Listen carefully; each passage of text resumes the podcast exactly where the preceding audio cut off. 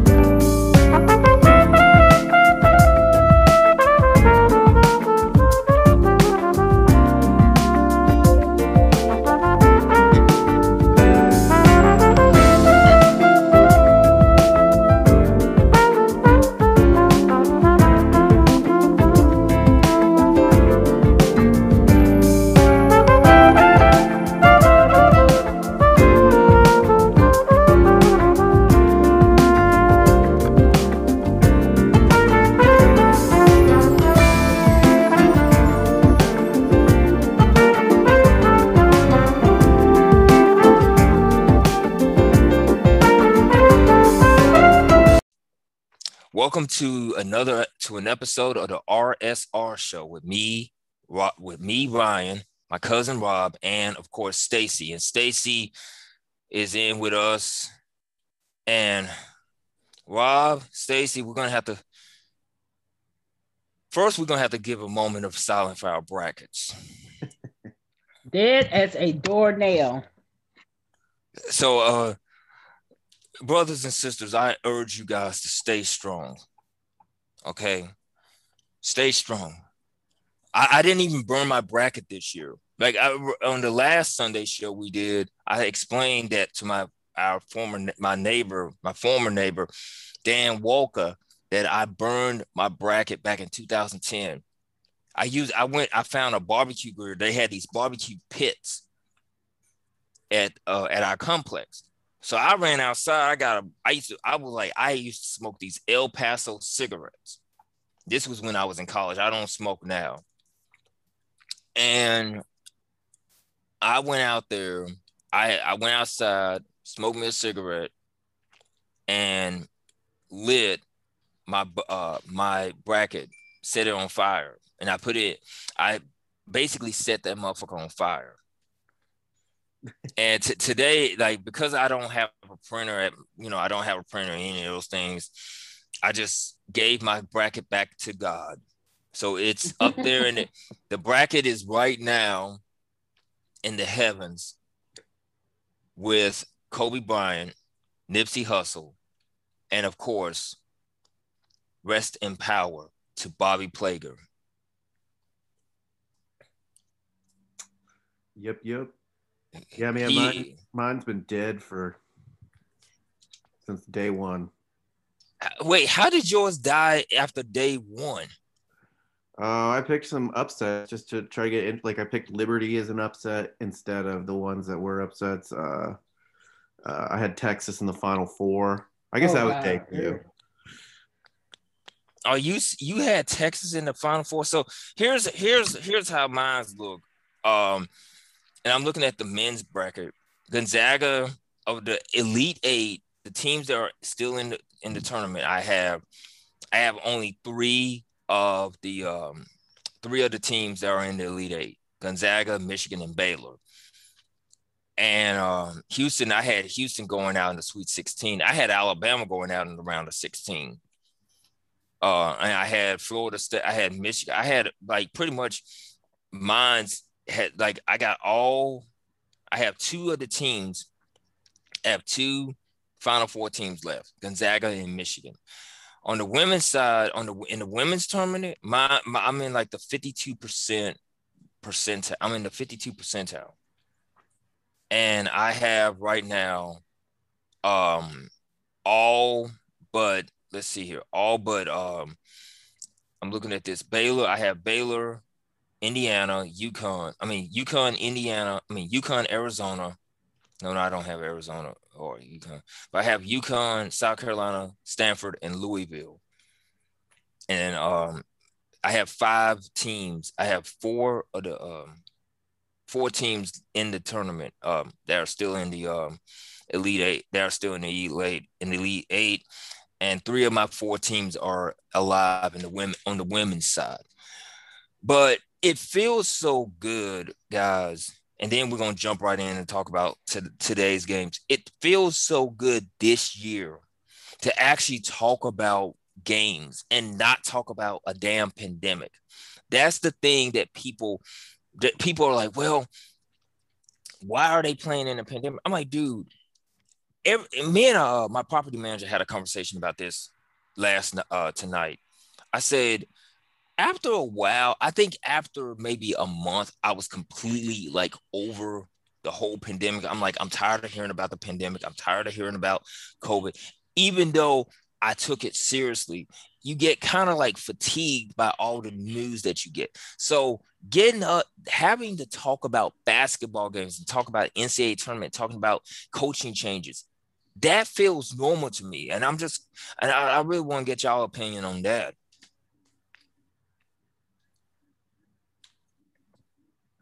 Well, you know, I'm just I'm just happy. I'm just happy to watch basketball again. Really, uh, it feels nice to just take my mind off stuff, and I also just love college basketball. So I'm just I'm just in heaven watching sports all day. It's it's it's the best, man. It's it's even better when you have like all three of us had teams in the tournament this year, which was which was great. And so it's it's even better when your team is in the tournament because this is the first time in years that I've had a dog in this fight. So it was nice. I mean, it, when you look at the history of LSU basketball, and I explained it to you guys the other day, Will Wade is the first coach in the history of LSU basketball to take his team to three straight postseasons. It would have been a fourth post. It would have been a fourth postseason. Um, in a row had there been a tournament last year.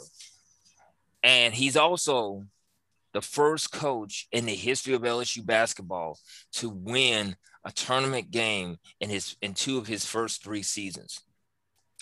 Dale Brown never did that. Dale Brown, Dale, Dale Brown never did that. Uh, Trent Johnson, he won an NCAA tournament game the first year. His first year there, they won a uh, a conference championship his first year at at uh, at LSU, and the program went downhill. But to actually have that happen, like in my lifetime, LSU has been to the round of 16. I want to say four times, like five, four times in my lifetime. They've been to the Elite Eight three times, twice in my lifetime. They've been to a Final Four once in my lifetime. They've made it to like eight straight like seven straight tournaments. The first eight years I was like seven years I was alive, they made it to seven straight uh, NCAA tournaments. They've been to, I think, and I'm counting this, they've been to like eight in the last 20 years. So it's not, it's rare to see LSU in this spot it's very rare. It's like maybe every two or three years they're in the NCAA tournament, and maybe every five years they'll win a tournament game. I, I think that's one of the reasons, as far as with with Alabama losing tonight, that I'm not upset because I know we'll be back. Like normally, you're like, damn, it might be another three or four years before we get back in, but I feel so good. It's like we lost, but I know what's coming back next year. I know what kind of coach we have. I feel pretty damn good that in the next couple of years they're going to be a monster in the tournament and going to get to the final four. So it feels pretty good. I hate I think to lose, the, but hell, I, I mean, yeah, I mean, yeah, I mean that's the thing that I think that's the good thing about it because Alabama, I think Alabama basketball is in a lot good. It's it's in better hands now than it was if this had been when Avery Johnson was there, when Anthony Grant was there. Like, yes, they got to the NCAA tournament, but you just didn't see it. You just never thought to yourself that hey, Alabama will be back in the tournament. Uh, you just never thought that. I mean, this time around, you see hope, and you see that Nate Owens. I mean, Nate Owens, not not Nate Owens, but Nate Oates, He's got this program. He got these guys playing at a very high level, and they're gonna do a lot of good things. I mean, he's more to me. He's not to me a flavor of the month coach. the same way that I felt about somebody like Archie Miller at Indiana. That's true. That's true. And like I said, I'm I'm fairly confident. I just compared it to football. I said this kind of reminds me of Nick Saban, his second year at Alabama. Like the first year, I think Alabama went seven and five, and the next year they won the West and they went to the SEC title game and lost against Tim Tebow in Florida. But you knew the nucleus was there to be better, and from that point on, when they won that third year, and they won the championship, I think in Nick Saban's third year, you knew they were going to be a powerhouse. And I feel that about Alabama basketball. It's like, you know, you know they didn't make it, you know, past the Sweet 16, but you know what's all coming back next year, what's coming in. You know they are going to be a threat every year from this point on, as long as Oates is there. So no need for me to be sad. I, it was a good run. I didn't even honestly when we were four and three in November, I was like, no, no way in hell this team is going to do anything. And for them to go on the run that they did to win 26 games and win the SEC twice. I am not upset. I could be upset. And then they, I mean, they played their guts out, so I can't be mad. Mm-mm. I could be mad, but I'm not. Yeah, I'm, I'm jealous of you. I'm less high on, on what Missouri's got going on right now. So, but at least we, at least we got in another tournament. But yeah, it's looking a little grim in Columbia. We just lost Xavier Pinson, a to to a transfer and uh, Mark Smith to a transfer and Parker Braun to a transfer also. We did get a good transfer coming in, some dude from Green Bay, Wisconsin, who was putting up like 17 points a game in the Horizon League. But uh, yeah, man, it's it's uh, I'm like officially like I, I don't have like sympathy for Cuonzo Martin any, anymore. Like the training wheels are off type of thing at this point. Like I know Michael Porter Jr. was hurt that first year, and I actually think he did a brilliant job coaching that first year. Like he took pretty much the same team as the year before that was terrible and, and got them into the tournament. But uh, yeah, like he's just not getting the recruits we need, and it's it's this team was a lot could have done a lot better. I feel like so that was a, a pretty angry night the other day when I, when we I saw your tweets. You were not happy at all. no, no. And I like Cuonzo Martin. I, I really want him to succeed. And I actually don't want to fire him because this the program needs continuity so badly. Yeah, like you can't just have a new basketball coach every three and a half years. Like you just can't do that. So I'm fine to keep him around for a couple, like two, three more years for sure, just to like let him build some momentum or whatever. But like, yeah, it's just you know, after Pinson said he was going to transfer, it's like, okay, well, we're probably definitely not going to make the tournament next year now unless he just loads up on on dope transfers, which maybe he will. I hear Caleb Love wants to leave North Carolina and maybe play closer to home. He's he's a uh, he's a Christian brother, Ryne from CBC. Mm-hmm. Uh, but uh, it's getting it's getting a little it's looking a little rough right now, unfortunately, which sucks because I love college basketball so much. It's such a fun sport to have a good team in. Y'all have to look up for Alabama. Um, I think it's JD Davison. He is going to be a monster in this league next year and that's why got that's why I'm like smiling from ear to ear because he's gonna be that dude and he is awesome. And you had to go look at his high school stats and I think in his last game the dude scored 43 or 44 points in his last high school game. He is going to be a monster. So that's one of the reasons I'm smiling ear to ear because I think he was I think he's a McDonald's All American and he's like a high school player of the year in the state and they might get the guy that plays. Uh, one of our football players also plays basketball and a pretty good basketball player, Kool Aid McKinstry.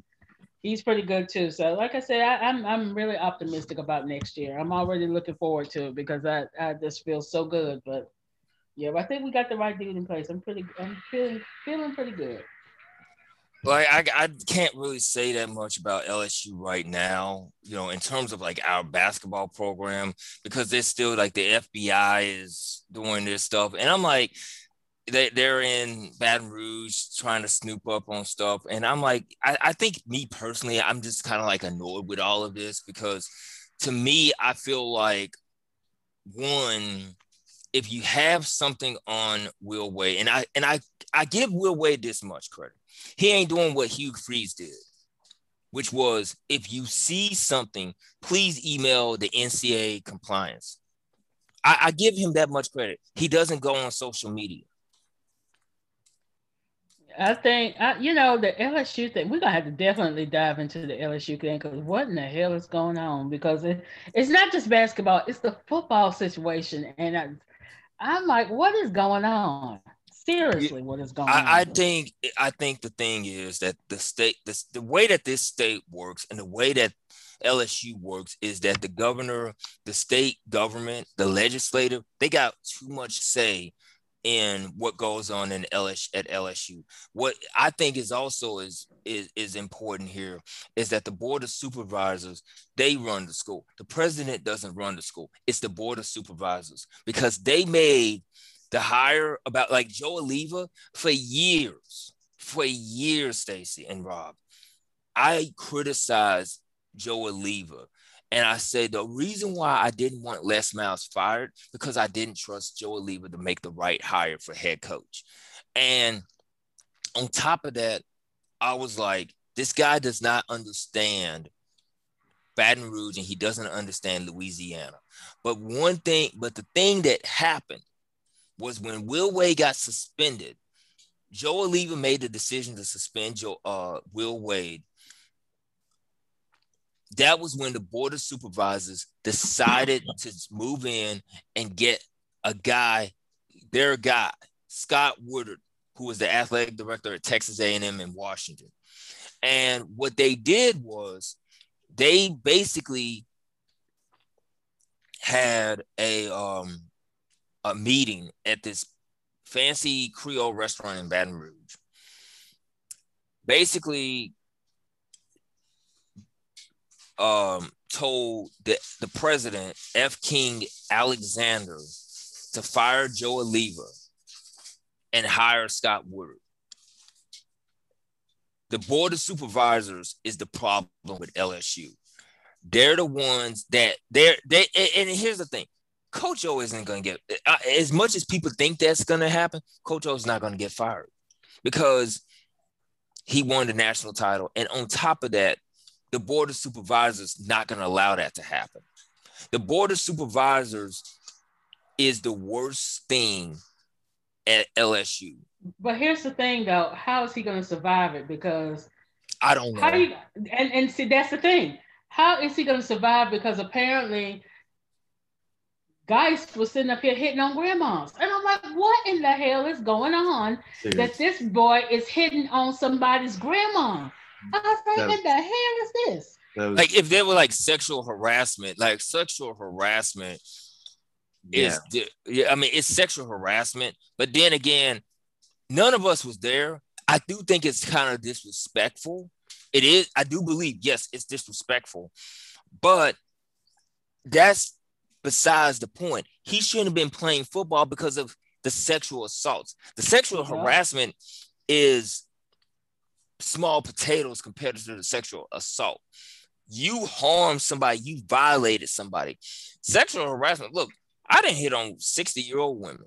You know, I'm not even gonna lie. Like, I'm not even gonna lie about that. But that's not anything near what those women endured at LSU. And the university failed them because they want to protect football. That's but that's the problem though is that and, and, and, they knew all this shit was going on and they didn't do it. And that's why I'm asking, what are they going to do? Because how do you sit there and with a conscious mind sit there and say, I'm we're just going to keep this guy because they're already from what I saw on the video yesterday, they're calling to talk to Ch- Coach O because they said this lady was very compelling in what and what she said in that in that interview. She said that Coach O knew what was going on. So if he knew, and I don't was Les Miles the coach at the time, I guess I don't know. But I think well, I, if he knew, and if he knew anything about it, and that's what disappoints me. At some point, how do you sit if there? Let he knew he needs to go. On? That, that point blank and stuff. I don't care if you did win the national title. I'm grateful for that national championship season. I'm grateful for the whole that that season. But if he did know something, and if there is a lot of smoke and there's a lot of fire, he got to go period. And it's like that's the thing. You got to hold, you got to tell these people that football, sports isn't gonna run this damn university. And that's the problem with every damn uni- like that. I think that's the problem with the South in general that we hold up these football players and coaches as gods. That's what this is how things like Tommy Tuberville happened. This is how things like the lack of accountability for Derrius Guice happened. This is how Bobby Petrino happened. yeah, This is how this, I mean, th- th- it, it's it's a privileged thing. It's like the we we view these football players as gods. Like there's always going to be two sets of rules for the football players and the and the regular students. If we if Joe regular student was doing what Derrius Guice did, he'll be out. He'll he'll he'll be out of there. I mean, yeah, dude. God, I like a couple years ago, what Joe Mixon broke some woman's face, Right. and he didn't go anywhere. He, he Yeah. didn't. Even, he didn't even like lose a scholarship. They were just like, "You're redshirted this year now."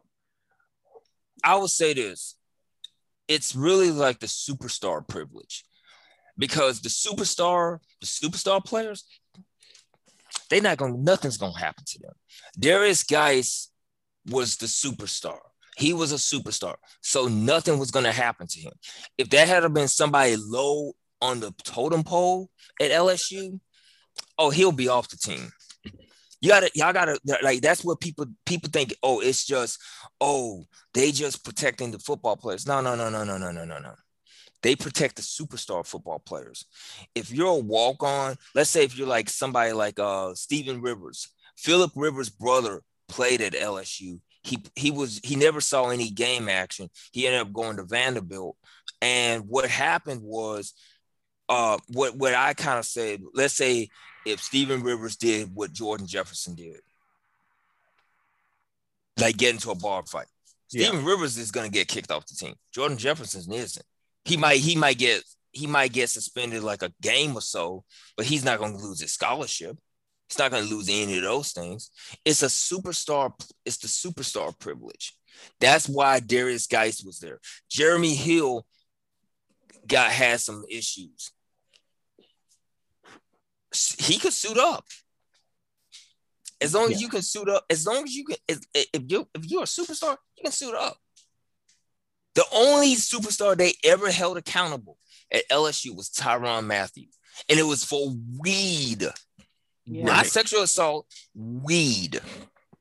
But I just it doesn't it baffles me though that they basically the people in charge of LSU have basically sacrificed their football career because at some point, at some point they're gonna have to answer, and it may not be to the NCAA, it might be to the FBI, it might be you know because at this point this is this is a crime. This could be a crime.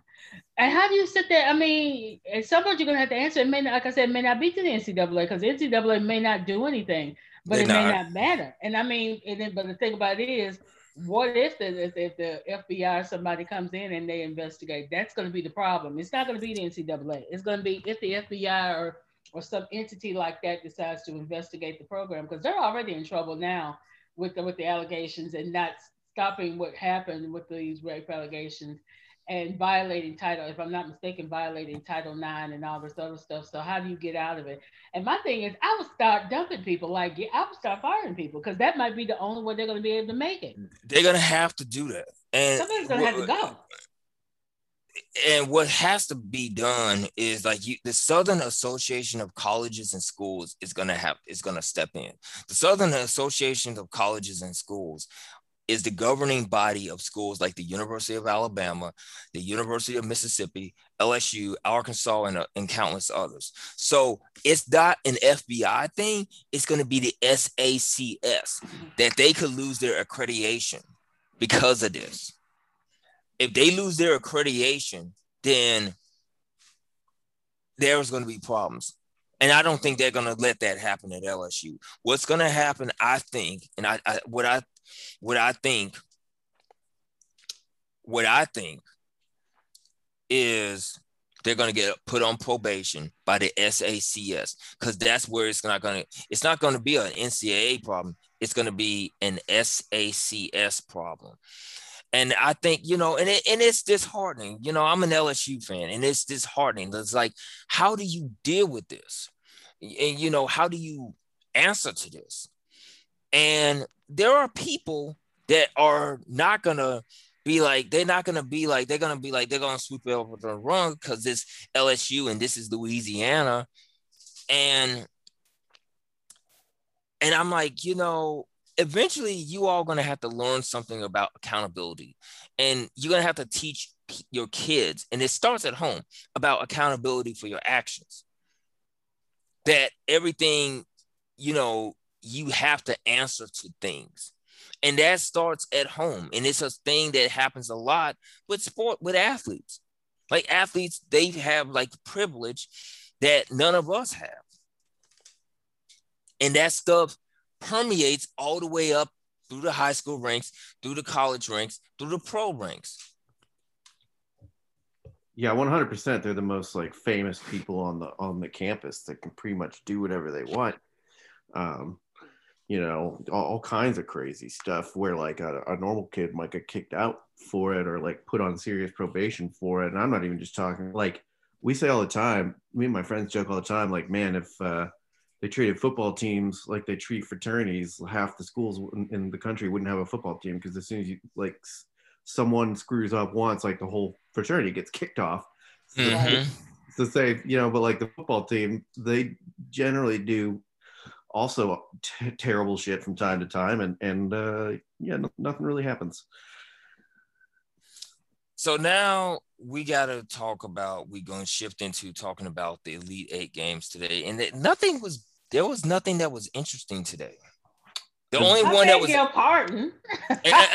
apart from Alabama UCLA, there was also last night Oral Roberts and Arkansas that was probably the best elite game, the one of the best games of this tournament so far.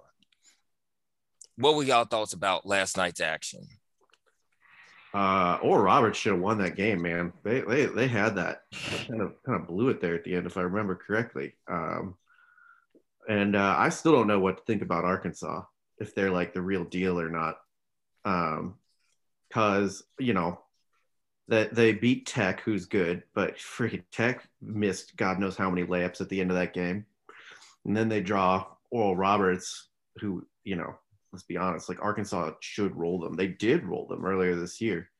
And uh, obviously their first round opponent wasn't too tough. Um, so I, I don't have a good read on Arkansas yet. Uh, still, I think uh, it wouldn't surprise me if we go in expecting like a good game between Baylor and Arkansas, and Baylor just beats their doors off. And otherwise, uh, that UCLA, I don't know, I don't know what the hell's going on with the Pac-12, man. For whatever reason, they're the best conference in basketball. All of a sudden, it's crazy. Like that UCLA team, I watched them during the year. They were so unspectacular. Like they just weren't that good or exciting. It's not like when you look at them they don't look like a scary like especially especially for Mick Cronin like you remember all his Cincinnati teams like those dudes were was very similar to Florida State. He always had just like long, athletic as hell looking dudes, and you would just like watch them walk on the floor and be like, how does anybody beat these guys? Jesus Christ!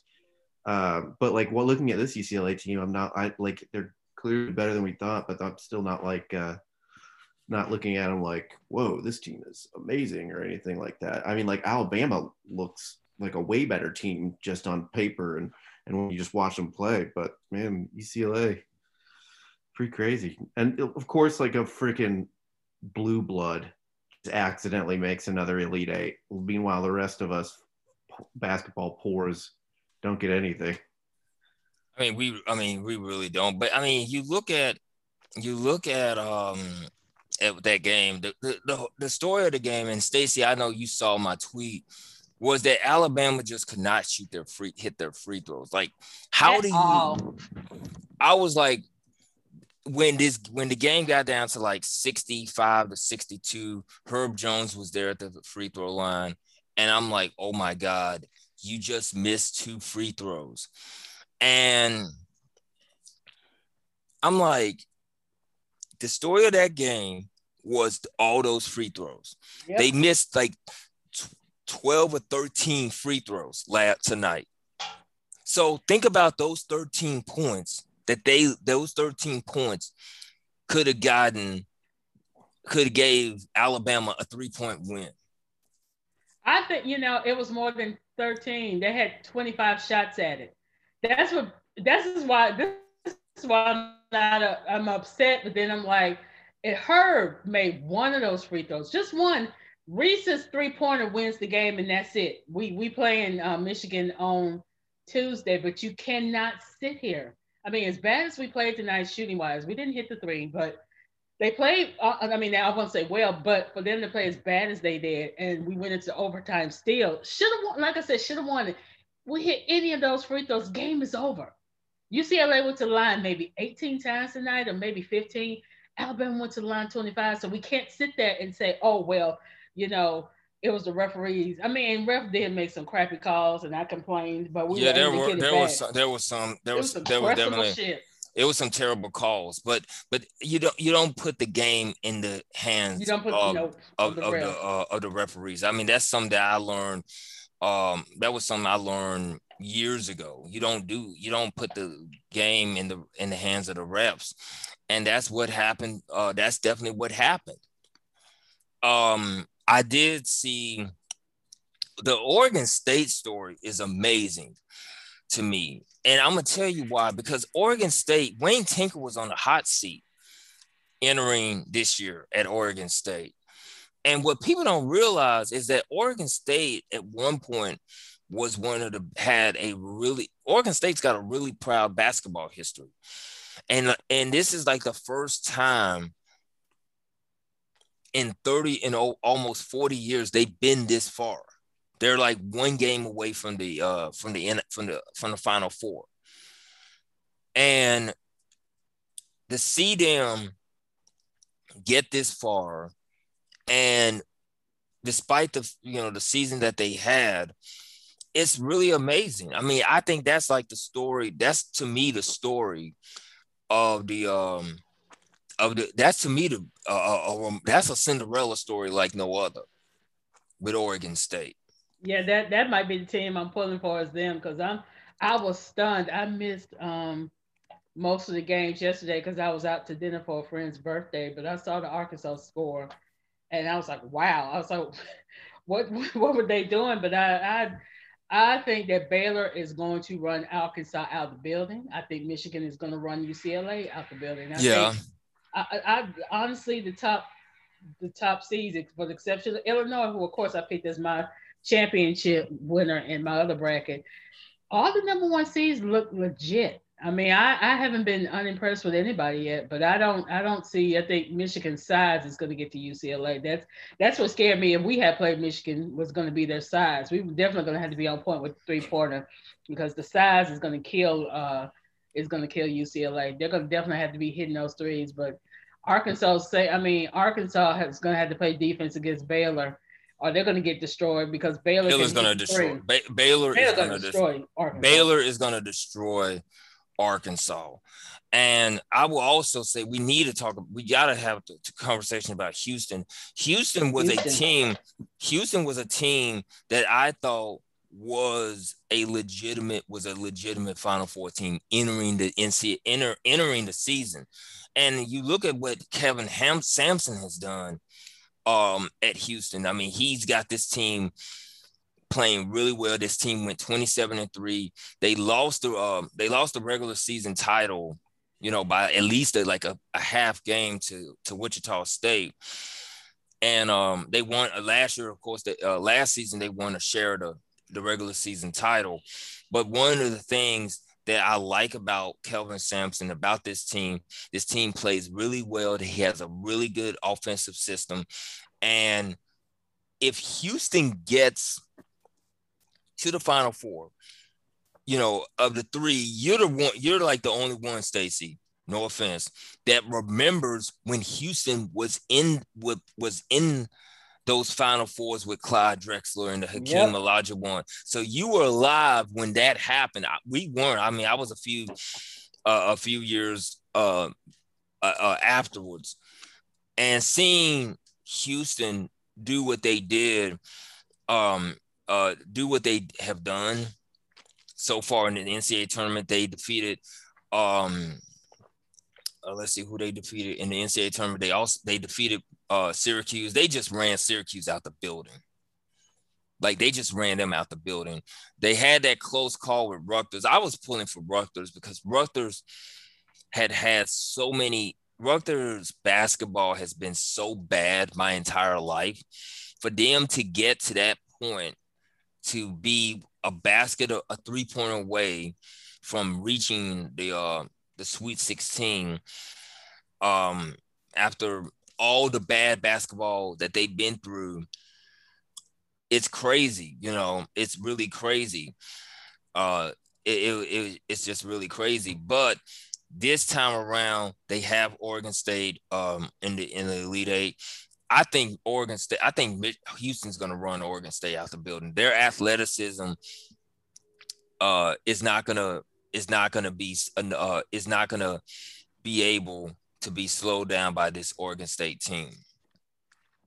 Has Gonzaga been challenged at all? Because I think all their games, yeah.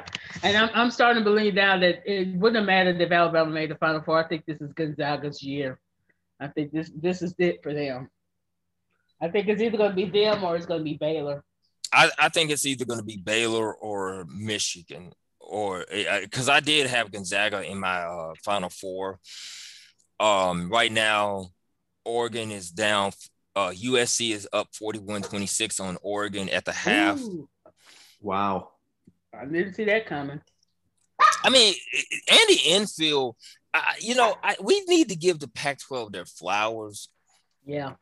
Because the, the, we don't, you know, we, I think to most of us, the Pac-12 is no different than the lower ninth ward in New Orleans. Like everyone forgets the lower ninth ward in the city. Everyone does. And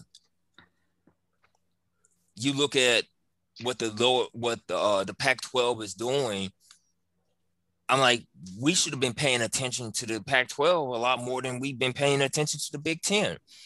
But see, we were sold on the Big Ten. We were told we were told that they were the elite conference, and they weren't. I mean, for them to have nine teams in, and you only got one, not one to go uh, to the, the second weekend. eight. Yeah, the second. Well, that's. I mean, they were just overrated. People say, "Oh, they weren't overrated." Yes, hell, they were. I mean, come on. Come I mean, they def they definitely were. They were definitely were overrated. I mean, you had a you had nine teams in the NCAA tournament. You get one in the in the uh, in the round of eight, and I think the year before the last tournament we had, I think you had maybe two or three. I know Michigan State and I think Purdue both were in the Elite Eight the the Big Ten, the conversation that needs to be said is that the SEC, the last five or six years, has been a better basketball conference than the Big Ten, but nobody wants to hear that conversation. Mm-mm, they're not ready for that yet. They, we need to have those adult conversations because look at all the teams that have gone to least to the final to the Sweet 16 to, to the second weekend um, since 2015. Texas A&M has done it. Florida's done it. South Carolina's done it. LSU's done it. Tennessee's done it. Auburn, um, Auburn's done it. Like you've had six teams make it to the round of 16 or further up. Um, I, well, I forgot also Kentucky. You've had seven teams in the last six years make the round of 16 or or or, or or uh, or greater. I mean, you've had Alabama, you've had Arkansas, Auburn, Tennessee, LSU, Kentucky, Florida, and South Carolina. You've had eight teams. Eight teams. Normally in the sweets, normally in the Big Ten, it's always the same teams. It's always either Michigan State, Michigan, and sometimes Ohio State and Purdue. Yeah, not Indiana anymore. Oh yeah, we, we have to I was in line. Like guys, I tried to get I tried to get the fi- the second shot, my second vaccine shot 6 days earlier. Apparently they say you have to wait 21 days. Like they literally would not they literally like I was I thought about lying basically lying to the um lying, but then they then I would have had to go to um, the convention center because they had the walk in, the walk up, like walk ins. So I go in there and I actually was like, um, they first thought I was there to set an appointment. And then I was like, uh, I have my vaccine card. So they look at the vaccine card and they're like, uh, young man, you're you came six days late. I mean, six days earlier. I was like, damn. I didn't even know because this is the first time I was like, I'm just so anxious to get vaccinated again because I miss being, I miss my normal life. You get what I'm saying? Y'all get what I'm saying? Yeah. So, Yeah. so this to add to this point, I'm in line waiting for the intake, and I learned that Indiana hired Mike Woodson. Which I figured out who he was now. I saw his picture and I was like, oh, that's that guy. Okay. Yeah, the bald headed guy, the uh, Mr. Bald-headed Potato, black dude. Mi- Mi- Mr. Potato. Guys, we need to stop thinking of Indiana as a blue blood. It is not even a blue blood anymore. It's basically North Carolina State basketball. I was gonna say it's it's uh it's like Tennessee football. Yeah, I Yeah. said Notre Dame, or, or actually, I think I changed it to Nebraska because I said they're Nebraska football. They they're irrelevant. I mean, they actually had the nerve, and I said this to somebody else, one of my um Bama basketball Twitter buddies, and we were talking because he told me because I was like, who is that guy? And then I saw the picture, and I said, oh, now I know who he is. And I said, they're like Nebraska. They're not relevant. And I think the they should have, if I'm Indiana, why would you not go out here and hire the coach from Loyola Chicago? This guy has taken his team to the final four and they went to, to the Sweet 16 and they beat Illinois. Why would you not give him a call? Are they too good for him? I mean, or is that what they're saying? Because this guy is is going to get a big time coaching job, and they're just going to let him sit in Chicago. Come on, that would be one of the first phone calls I'd be making. As soon as they lost, I would be calling the Loyola coach, and I bet money he would have taken that job. he would have.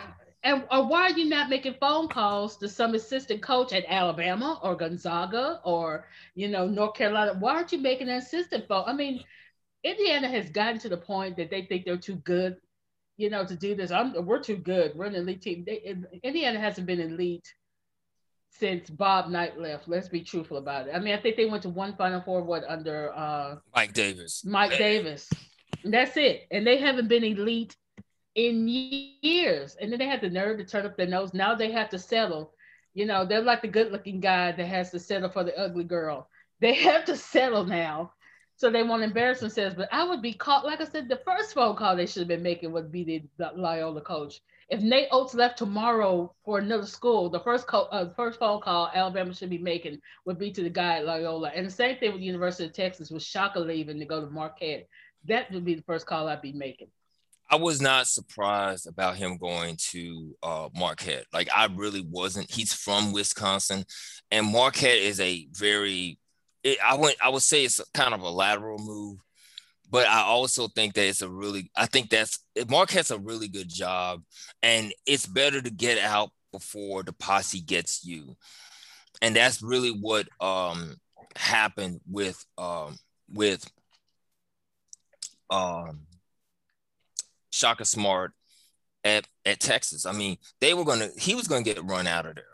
I was about to Mm. ask, do you think because he left because of the racial thing, or he was got to get? I, I think I think it's a little bit of both. I want Mhm. to say it's a little bit of both. That's what I think it is. I mean, what Rob, what do you think? Uh, I mean, people were pretty done with him. Like, if even like fans who I know for a fact don't care about his race, you know, like there are a lot of fans who they, they, they just never liked his coaching style. They'd always complain that they never had a plan on offense, type of thing. You know what I mean? Um, so, I mean, yeah, I'm sure uh, there's some good old boy Texans uh, donors or something that absolutely rubbed him the wrong way in that aspect. But like, pretty much all the fans were ready for him to go. And then they had this great year, and um, they were thinking like, well, fuck, okay, maybe like, may all right, maybe he is the guy. And then they lose in the first round to an- another school in the state. I think that makes it worse. Um, a small and- school in the state at that. yeah, yeah, and so I think they're just done with him at this point because it was the it was his best team by far. They win that they win the you know Big Twelve tournament, although they kind of only won it I mean, they might have won it anyway, but like they won partly because teams dropped out. But yeah, they, I mean, like everyone was was pretty done with him at this point. Like, because unlike you know, I complain about Mizzou and Cuonzo not getting guys, but like Shaka was getting guys. Mm-hmm. He just wasted their talent. Like I feel yeah. like he just wasted their talent because you get all these guys, you get a lot of like top five, top ten guys, and you don't get to a Sweet Sixteen. You don't even win a tournament a tournament game. Nope. You know, it, it, you know, you don't win a tournament game or any of those things, and it's like, wow, man, really? You know, you deserve to. To me, I thought he deserved to get fired you know, for losing to Abilene Christian. Yeah, he he was, and he was going to, and I think he quit. He was just like, what they were just like, hey, maybe they were nice enough to be like, hey, if you can find another job, uh, I would, and we're fine with you, you know. So now, so now the question is, who does Texas go after? They're all in on Chris Beard. From Who was Chris um, from Tech? Oh, Tech, mm. Texas Tech. I mean, he is a Texas alum. I would, I mean, I would go and look at Grant McCasland at North Texas. I mean, he won an NCAA tournament game this year. Why not look at him, or why not look at um, you know, guys like um, I mean, you could. I wouldn't. I wouldn't say Archie Miller. I would love to see Archie Miller at a school like an AAC school Uh, because uh, I know there's a li- like the issues that there they, there's a bunch of issues with uh, Cincinnati uh, that they have like a lot of player defections, and there's also the thing of uh, in addition to that, you know, the fans are just like the the uh, fans and whatever are just fed up with John Brannen at Cincinnati, and I would love for that to be a, a good landing spot either that or DePaul. Like DePaul would be a good landing spot for Archie Miller. It's a Catholic school. You really don't have that many expectations. And on top of that, you can build a program, like build back the program at DePaul. Yeah, yeah, they've been gone for a long time. Uh, I think Texas wants a name. I don't think they want another mid-major guy. You know, I think they want they want a big boy. They want a big fish. And uh and um, but you know, I mean, I think they're, they're going to have to go to the mid major out of Chris Beard doesn't want to leave. Um, but I mean, like he was a manager for the Texas basketball team. Uh, you would think he would want to go to Texas. But is it? I mean, that's the question. Are any of these guys going to be willing to put up with stuff? Because I think it's going to be interesting to see like what their coaching situation with football. Are they be are they going to be able to attract the big name? Because if I'm a guy at Texas Tech, why would I leave there to go to Texas? And I already I'm building my powerhouse here. I'm beating you guys probably already, and right. You know why would I put up with the crap? I mean, because right. Texas is gonna have that working against them. I mean, I wonder. I I wonder in the back of my mind was Scar, uh, Sarkisian had left Alabama if he knew all this was going down with the administration and the eyes of Texas and all this other stuff going on, would he have bothered? Would he have waited? Because somebody was saying that maybe he should have waited until the UCLA job became open. I said that that might have been worth it instead of going there now. All this pressure's on him to have a great season, and they and they might have a decent season, but they're not probably going to compete for a national championship. But with all the controversies going on, I wonder would Sark have stayed if he knew. Yeah. I think he I think he would have. I think he would he would have stayed um, if he knew what was going on. I think you know he wanted to have his own program. I mean, everybody wants to have their own program. Everybody wants to be able to prove to everyone that they can lead a program. And Sarkisian, you know, given with what he had gone through, I think he wanted to prove to everyone that he could lead a program. I would would have loved him to be at a G5 school, like a, a G5. Uh, I was actually surprised that he didn't go to G5 route like um, Butch Jones. Butch Jones ended up going to uh, Arkansas State, and I think and I thought that was a really good landing spot for him uh, because of you know I, I didn't think he was ready for another another G5 uh, G5 job yet. Yeah, I agree with that for sure. Yeah, no doubt, no doubt, and I think he should have waited. But uh, it's it's interesting, but but I wonder, like I said, what Texas is actually going to do because they can throw money at every anybody, but you know, money doesn't always talk. A lot of people want stability at their program. They don't want the the uh, board of trustees dipping in and out of their business. I mean, I think that's one of the reasons Nick Saban has managed to be at Alabama as long as he has because he basically runs the athletic department and the board of trustees can't say anything to it. You know, when you win a bunch of championships, you have that power. Nobody can say anything to you. And that, and, and I think that's the thing, and I think that's the thing that has to happen like in a lot of places. You gotta have a guy that's going to tell the, the, the boosters and the board of trustees to fuck off. That's yep. what you have to have. And you don't really have that at a lot of places. Definitely not even definitely not here in, in Louisiana. It's really like as I told you, the board of supervisors, they run they run the fucking athletic they run the fucking university it's not the president but they but it's the board of, uh, of supervisors so that being said we got one last thing, and it is uh, the update in the regional in the in USC Oregon. It is still halftime 41-26. USC is up by 15. So we got to make our picks for the Elite Eight. Oregon State against Houston. I am going with I'm going with Houston. Stacey, who what's your pick? I'm going to go with the upset and say Oregon State keeps it rolling. Just keeps keeps with whatever weird black magic they have going on right, now. Right. Yep. Uh, I I Houston's actually one of my Final Four teams in my bracket, so I I still have three of my four Final Four teams in. Thankfully, I guess not that I'm going to win because I'm not, but uh, I I at the last minute I got really nervous about Illinois because I know that Illinois team well. Missouri plays them every year. I know Brad Underwood sucks as a coach.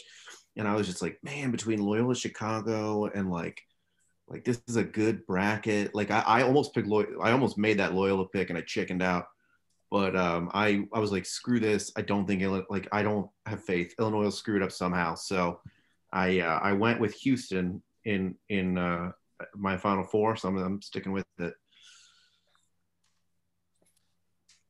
Baylor against Arkansas is an old school SW uh, Southwest Conference um, matchup. They're in the Elite Eight. Arkansas back in the Elite Eight for the first time since 1995. Baylor, I think their last time was 20, 2012. There's going to be a generation of kids that don't remember how bad Baylor was in basketball or yeah. in football. This generation does not know that.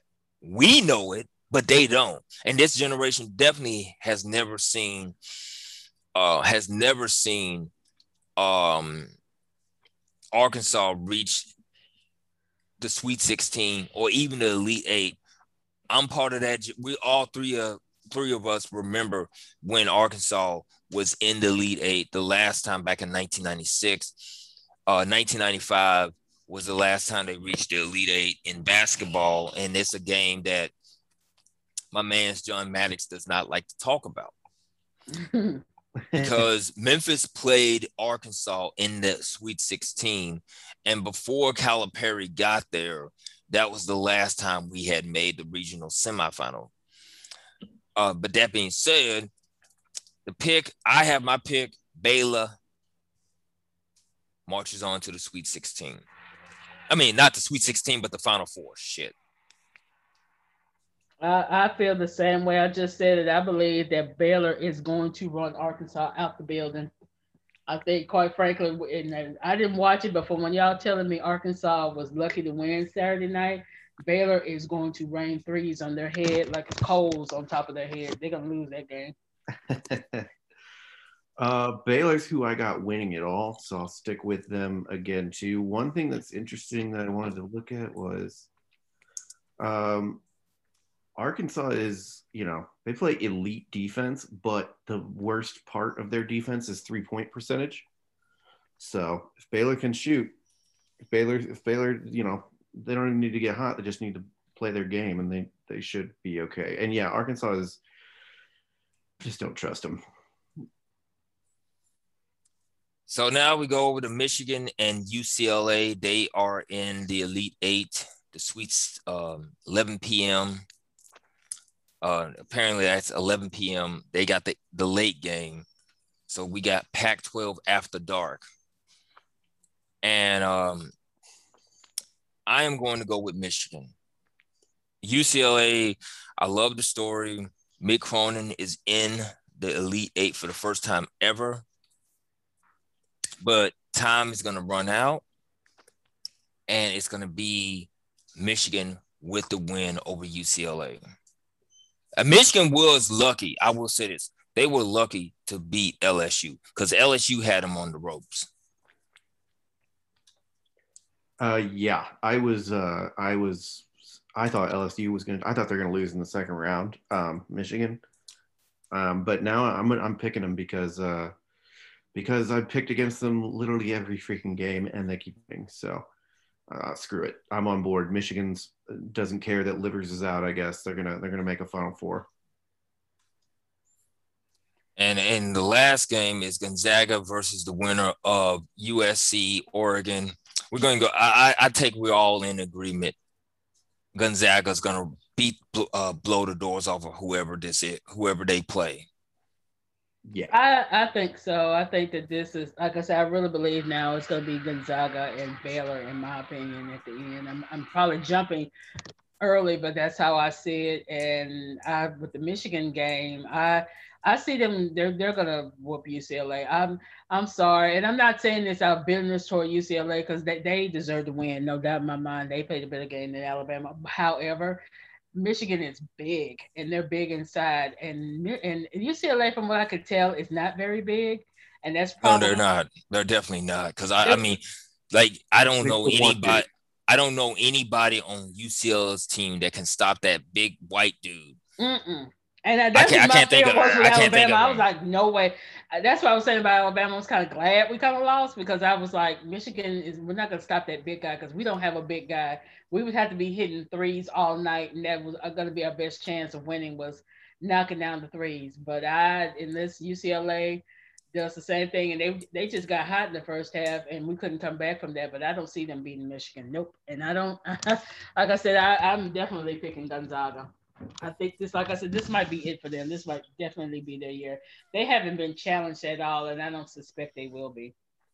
Uh, I'm the same. I feel the same. I feel the same way as well. I mean, you look at what Gonzaga is doing. Like this game, this team reminds me so much of the 2012 Kentucky team. They remind me so much of that team because they were blowing people out. Like those games were not even close but I, I would say I take that back. The 2008 Memphis team, they were blowing people out. Like they were blowing people out. Like they blew out UCLA in the national title in the national semifinal game. And I always believed if Memphis had played UNC in the national title game, it would have been a blowout because nobody on UN, nobody on North Carolina was fucking with Memphis, especially in the inside. So the last thing is the NIT. My hometown team won the NIT championship today, y'all.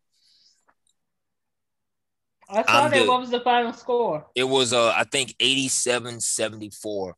They had gotten off to a, huge, a really good start on today. And I went to Oceana because I was out working and I stopped into um, Oceana Grill on Conti in the quarter. And it was like 15 nothing early on in the first half. And then when it got to like when when I started watching the game, um, Mississippi State started to make a comeback, and I'm like, "Fuck! I need to I need to get some work done." And when I got home, when I got to the house, um, Mississippi, uh, they they had they had pulled away and they clinched uh, the second NIT championship in the school's history in, in Memphis in, in school history. And I was debating with myself, should I buy an NIT championship shirt?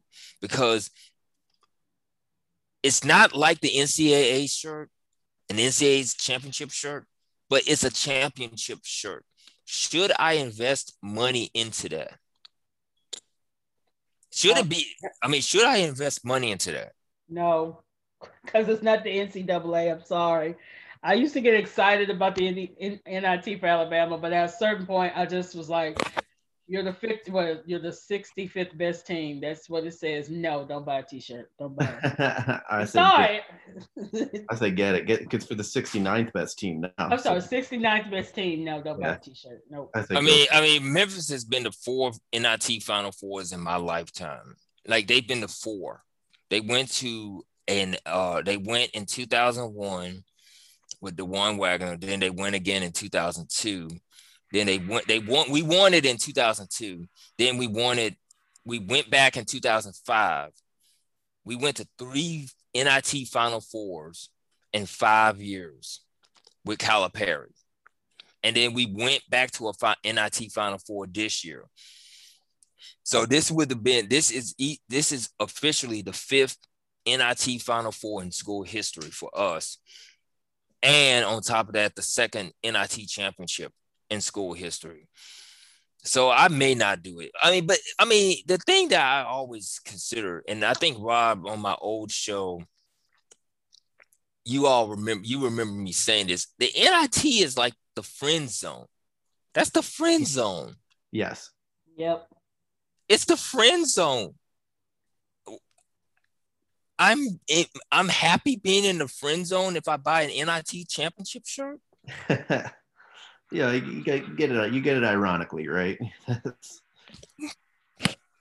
I was like, because see, in the old days, the NIT was like the more prestigious tournament because the NCAA didn't get a lot of teams. They would get like 25 teams or you know 25 or 32 teams.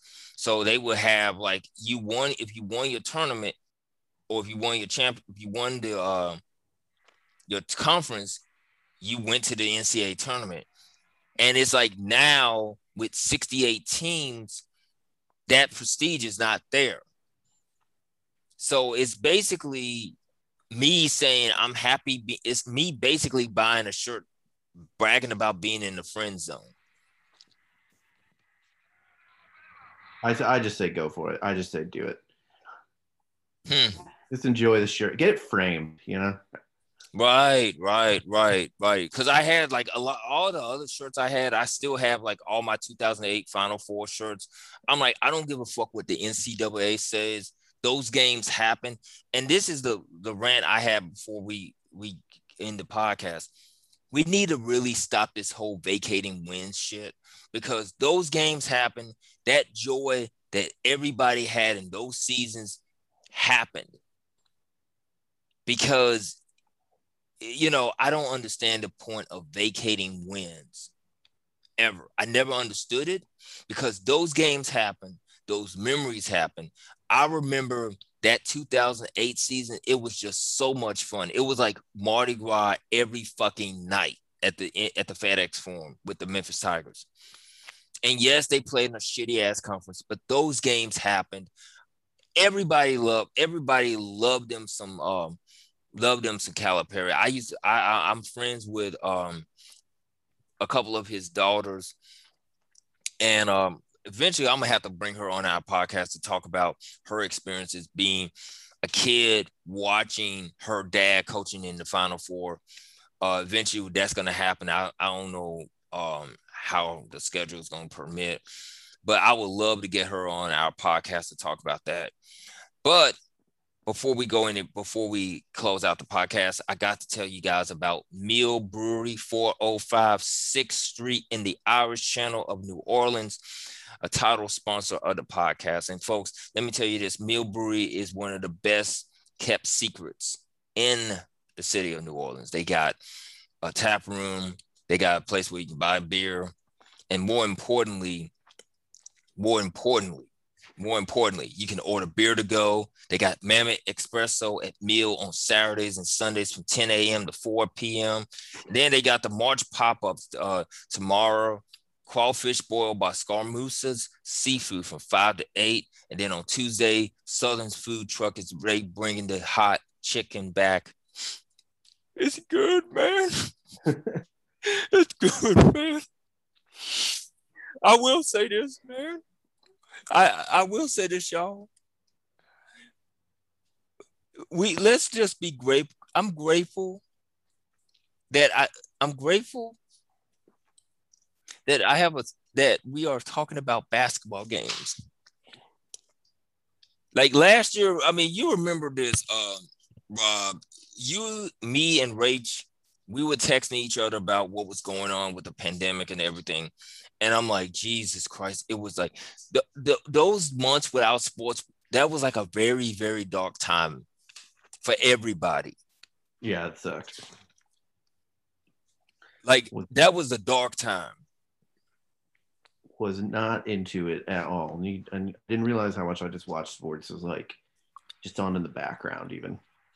I explained this to someone. Look, we need sports the same way that I need JoJo sit singing uh singing a love song to me outside on Carondelet Street in front of my board in front of my room and house. exactly. I like I said, I remember I think this is when we the they decided to show the Michael Jordan do- documentary, and I think things sort of kind of started to get kind of back to normal because we were able to talk about something other than the pandemic. So it's like I said, it was a great year for all three of our teams. I, like I said, I can't be upset. This was great. This was no, you can't, be, I mean, you God, can't be. You you can't be. I mean, anybody that's upset about your team making the NCAA tournament, I'm like, look what you look what we didn't have last year. Right. Look at what we didn't have last year. Okay. Look at what we didn't have last year. I always go back to that. It's sort of like the guy that told me when nothing was going to change when Joe Biden got elect, uh, got in office. I was like, dude, did you not see the last four years? Hmm? Yeah. Did you not see the last four years? Now, the only thing that changed, the only thing that changed, thanks to Joe Biden, I have a brand new HP laptop. What, your stimmy? That yes, I got my. St- I did not sleep for two. I did not go back to sleep when my stimmy hit. it hit like two o'clock in the morning. And I also uh, uh, supported a bunch of my friends who are sex workers.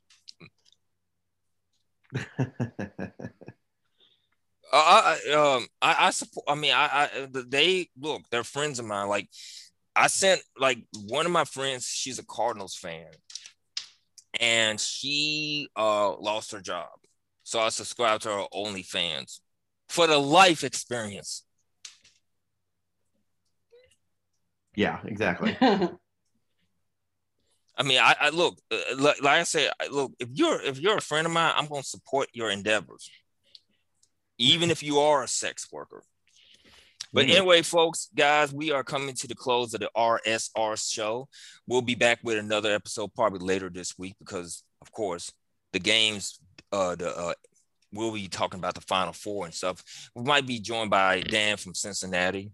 Um, Dan from Cincinnati as he gives his opinions on the, on the world of college basketball. But that being said, for Rob, Stacey, this is Ryne saying thank you for your time this time. And until next time, we'll see you down the road. Say goodnight, Stacey. Good night, Stacey. Wash your hands, folks. Wear your mask and get your vaccine. Get, get the vaccine, people. And don't and wait until it's 21 days, not 15, 21. You don't want to be sh- you don't want to hang your head in shame like I did today. we'll see you next week, folks.